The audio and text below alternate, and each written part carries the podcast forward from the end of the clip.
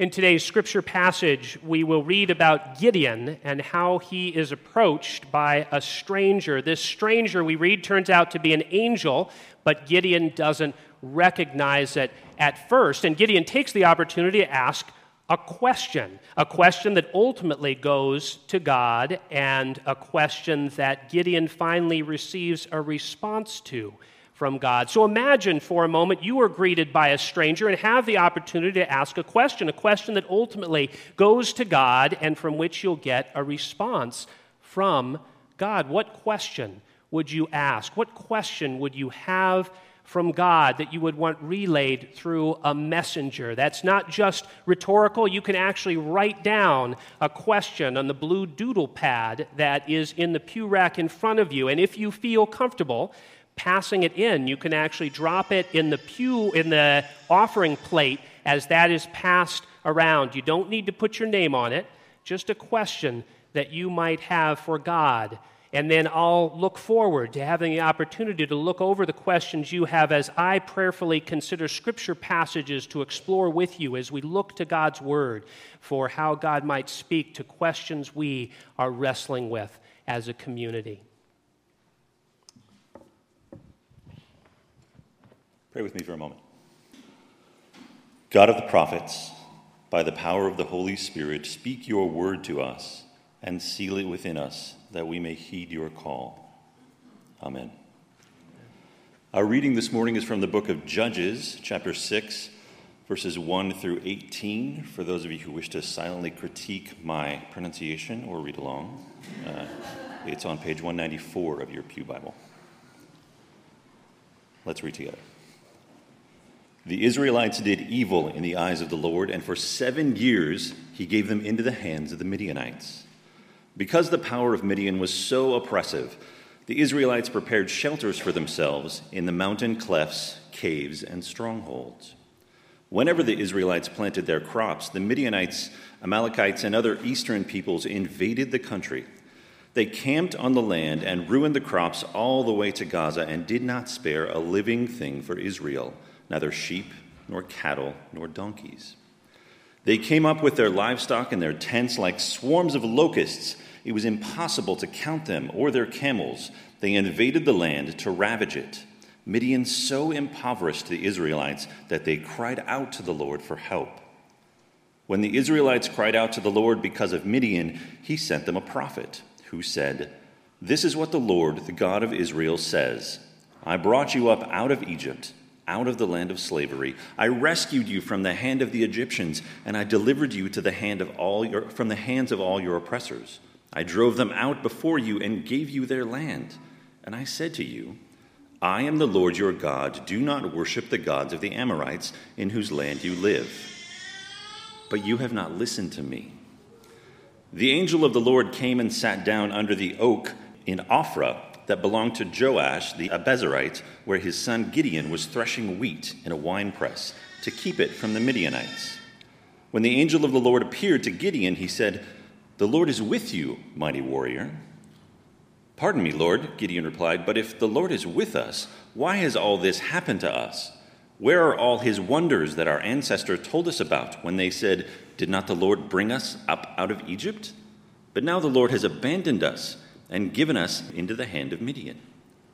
The Lord turned to him and said, "Go in the strength you have and save Israel out of Midian's hand.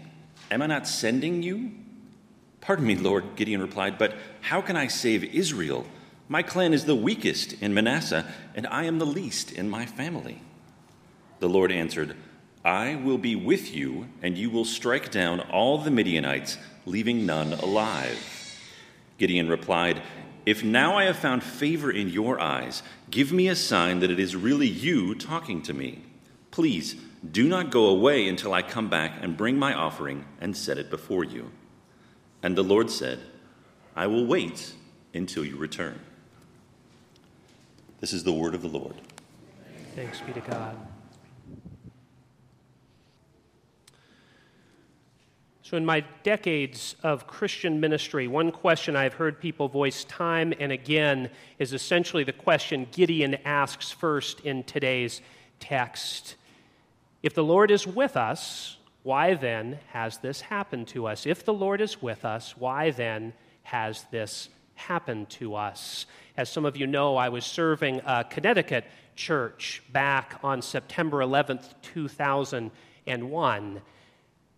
Once the planes hit the two towers, all of us on staff and many in the congregation were calling up people because we knew a number of our congregation members who worked not only in the city, but some who worked in one of the two towers. Our congregation did not lose somebody directly, but everybody knew some family that had lost a loved one. One of our members lost his entire office staff when the planes crashed in to the two towers. And the first Sunday after September 11th, when we were thinking of how best to respond as the pastor for youth and children at the time, I went to each of the Sunday school classrooms as well as to the youth Sunday school classrooms and talked to people and shared what words of encouragement I could from God's Word and asked if there were specific questions. You can guess what the single question was that came up time and again. If the Lord is with us, why then has this happened to us? 2 years earlier, 1999, there were the Columbine shootings, something that in particular struck my family, and that my brother Christopher Caldwell was the emergency room doctor who was the first doctor on the scene after the shootings in Columbine High School. And after that, he ended up calling me later in that week. We had the chance to talk and debrief, and he said, "Matt, I walked into the library of Columbine High School, and I thought it was just like our high school library, except for this tragedy that had occurred." And I guarantee you, the family members of those who lost loved ones in the Columbine shootings were asking this question: if the Lord is with us, why then has this happened to us? Surely people in the Bahamas, as they mourn the loss of more than 40 people after Hurricane Dorian, are asking that kind of question as they pick up the pieces, put together broken parts of their lives, their houses, their roads. If the Lord is with us, people of faith are asking there, why then has this happened to us? So many events can prompt that question. Tragedies, but also everyday occurrences. We lose a job, or we find our job soul-crushing. A relationship we're in falls apart. A marriage we're in falls apart. Things erupt, explode, turn disastrous, either at our place of work, in our family, in our church. We lose someone dear to us, and we ask this question Gideon asked: if the Lord is with us, why then has this happened to us? It's a fair question for people of faith to ask, isn't it? For we believe God is with us. That's what Gideon and the people of ancient Israel and his tribe of Manasseh believed, as we do today. God is with us. And when that is the case, you tend to expect blessing or good things. Gideon and the people of ancient Israel were descendants of Abraham and Sarah. And you remember how God said to Abraham and Sarah, "I will bless you. I will bless you. And through you, I will bring blessing to all people of the earth." And so when bad things come, people of faith from back in Gideon's time are prone to ask the question, where's that blessing we heard about when what I hold right now seems to be a cup of sorrow? The cup of sorrow that Gideon and his family and the broader people that surrounded him were holding was Midianite domination. We read early in scriptures of how the people of ancient Israel, the Hebrew people, had suffered under bondage in Egypt. We then read later on of how they wandered through the desert and cried out to God for bread and water, and God provided. Earlier in the book of Judges, we read how Canaanites oppressed the people of ancient Israel with their military prowess. And now it's the Midianites. And we hear details of exactly what the Midianite oppression looked like. We read of how people, when they would farm in this area, would have these raiders take and destroy what they possessed, livestock, grain. They would ravage the land and destroy whoever got in their way. And then just as the occupants of this land, these ancient Hebrew people would try to eke out an existence again, to have seed start to grow, then the raiders would come again. Jill, Lucy, and I had the opportunity to visit the island of Iona, and one particular moment in history from that island that struck me was when the Iona community was impacted by raids, repeated raids, and how it impacted them.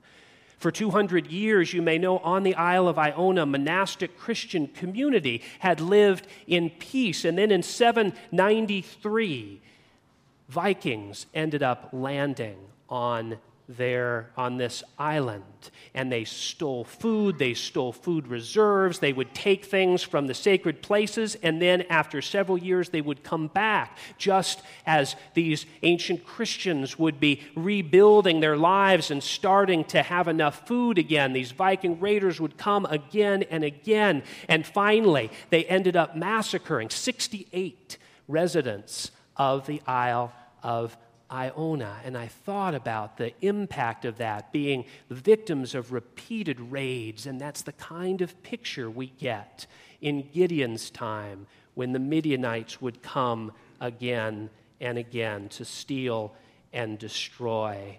Gideon himself is threshing wheat by hand as the angel approaches him, and that's a sign of the dire circumstances. In Gideon's day, ordinarily, threshing of grain would be done with oxen. But in Gideon's time, oxen were getting stolen or taken or destroyed, and so people were doing the threshing in their yards or in their houses or in caves like Gideon is doing here, using the hollowed-out bowl of a wine press, and it is laborious, back-breaking work to thresh grain by hand. And so it might have been in exasperation that Gideon responds to the stranger that comes up to him and says, after the stranger had said, "The Lord be with you, mighty warrior." It might have been in frustration. Gideon says, "If the Lord is with us, why then is this happening to us? Why? Why am I forced to thresh grain by hand?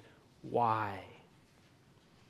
Now, one answer to Gideon's question we've already run into in this text. In the very first verse of the passage that Jim read, we read this: "The Israelites did what was evil in the sight of the Lord, and the Lord gave them into the hand of Midian 7 years." At least one answer to Gideon's question is simply to say that people do what is evil. People did what is evil then. People do what is evil today. The people of ancient Israel did what was evil. The Midianites did what was evil in oppressing them and ravaging them. Evil is done in the world, and it has consequences. When the children and youth at that Connecticut church raised the question with me, at least one of the responses I gave to them can be summed up in this way: there is evil in the world. People make decisions that harm others. People choose to commandeer airplanes and fly them into Twin Towers. People choose to make war with others, and when violence is done, people often respond with violence. People choose to oppress and enslave and dehumanize others. We aren't told precisely what the evil is that the ancient Israelites did, but perhaps it's that they themselves perpetrated violence, and that this violence by the Midianites could be that cycle of vengeance we see so often in the Scriptures, where an eye for an eye leaves both sides blind. We don't know for sure, but what we do know, what the Scripture makes clear, is that there is sin and evil in the world, and it has consequences. We're even becoming increasingly aware today of how human choices have impacted climate change, contributing to severe weather phenomena like hurricanes and wildfires. So even those so-called natural disasters bear the mark of human decisions, or the mark, if we can use a theological term on it, the mark of sin. The mark of sin. There is sin and evil in the world. That's one response from verse 1 to Gideon's question. But that answer's not enough, not for people of faith, and Gideon knows it.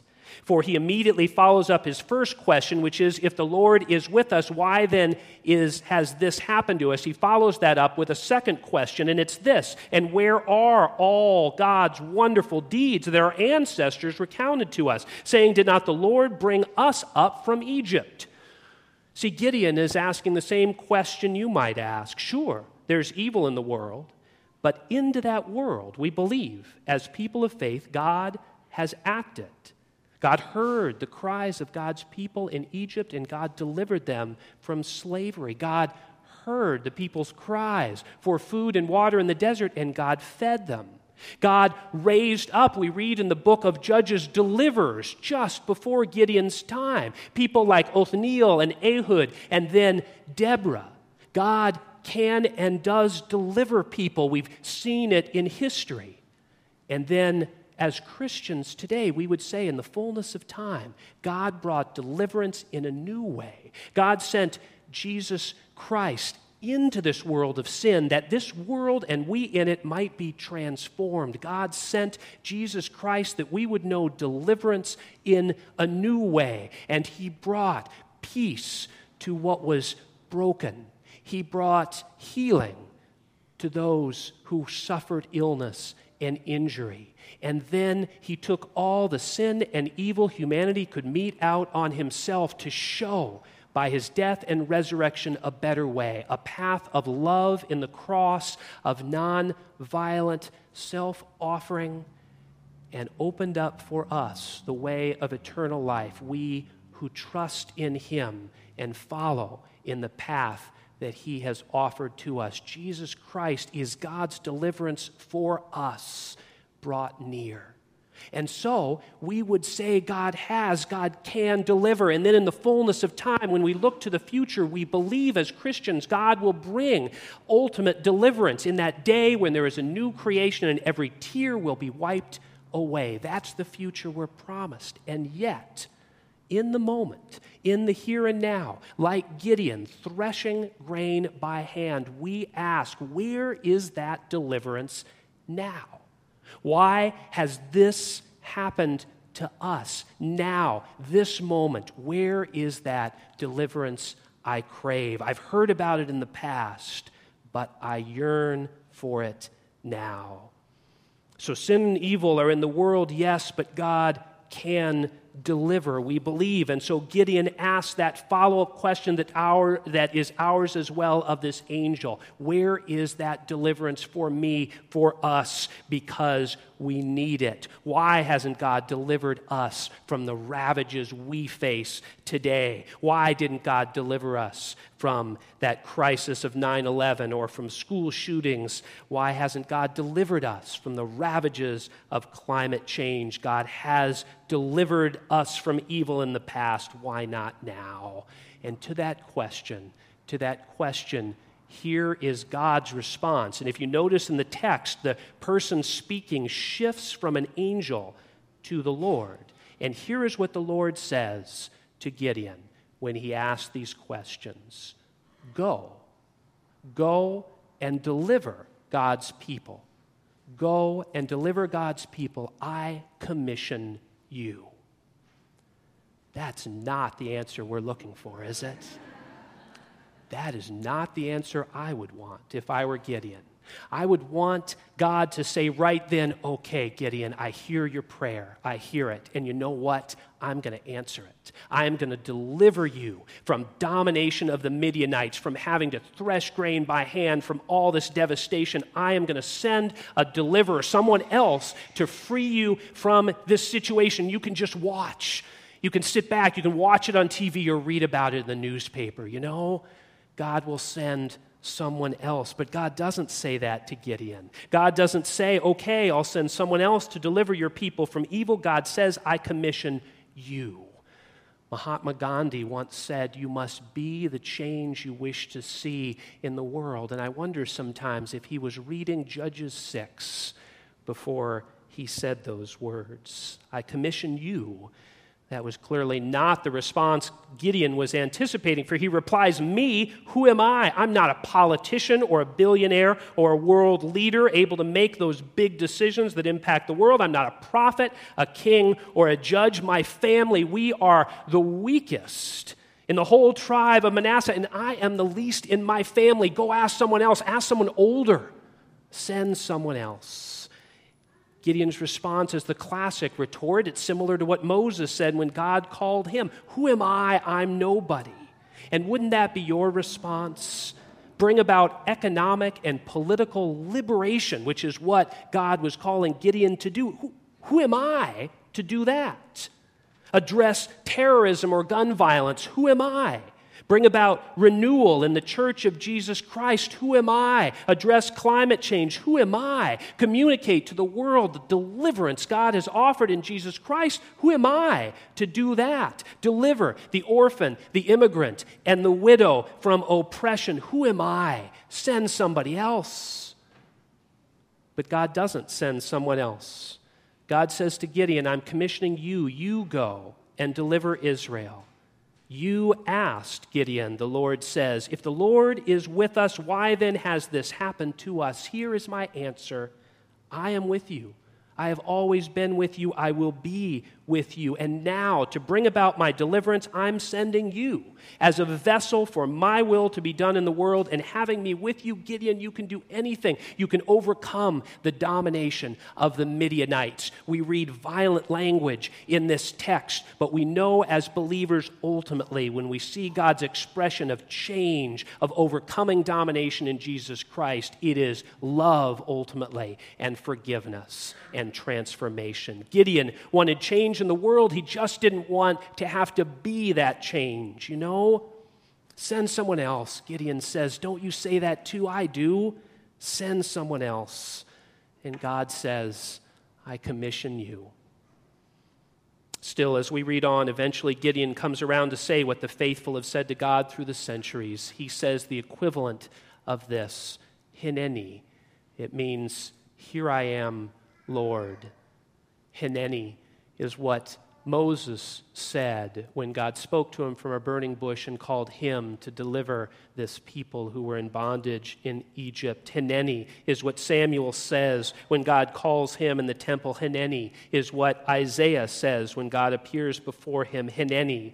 While we don't read of Gideon saying that word precisely, his ultimate response to God's call proclaims it. Hineni.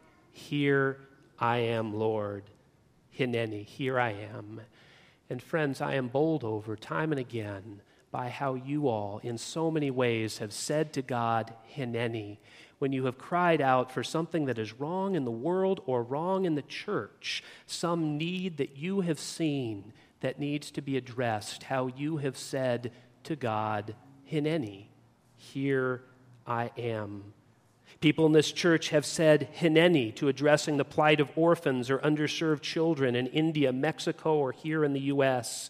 They've said, "Here I am," when God speaks to their heart about addressing the challenges immigrants like Irma face. Irma, as you know, is a woman from Honduras seeking asylum in the U.S. and who the church is accompanying. And we're able to do that because people in this congregation have said Hineni, "Here I am." Some of you are tackling housing justice issues, other ecological issues. Some of you long for a church that is more fervently and faithfully welcoming to people outside these doors, inviting them into a life-giving relationship with Jesus Christ. You long to see others outside our doors know the riches of intergenerational community, and you've stepped in to leadership, serving on our outreach committee, and you have done wonderful work. You've changed our church by saying, "Here I am." Some of you have longed to see the riches of faith passed on to future generations where so many don't know those particular riches, and so you have offered to teach in Sunday school, or you've mentored a young person, or you've taught a Bible study, or led a small group. You've said Hineni to sharing the love of Christ. Praise God. You know, when the nominating committee asked Colby Stenzel to be our youth elder as a high school Jr. to serve on session and to serve on the stewardship committee, I figured, all right, he's just going to say, send someone else. You know, he would hear, like, be a part of the governance of the church, wrestle with hard issues like budget and how you address mission and how you run stewardship campaigns and being engaged on these key big decisions that the church has to make and wrestle with. I figured he would look at that and say, send someone else. But he didn't. He said what so many of you have said time and again, Hineni, here I am, Lord. Not somebody older, but me. Here I am. So friends, it is still a great question. If the Lord is with us, why then has this happened to us? And here is the response we get from Scripture. God says, I am with you. The Lord is with you. I am still at work in the world, delivering as I have in the past. In fact, God says, I have a great new person in mind who will be a vessel, an instrument of my deliverance in the world right now. And guess who that person is? In the name of the Father, Son, and Holy Ghost. Amen.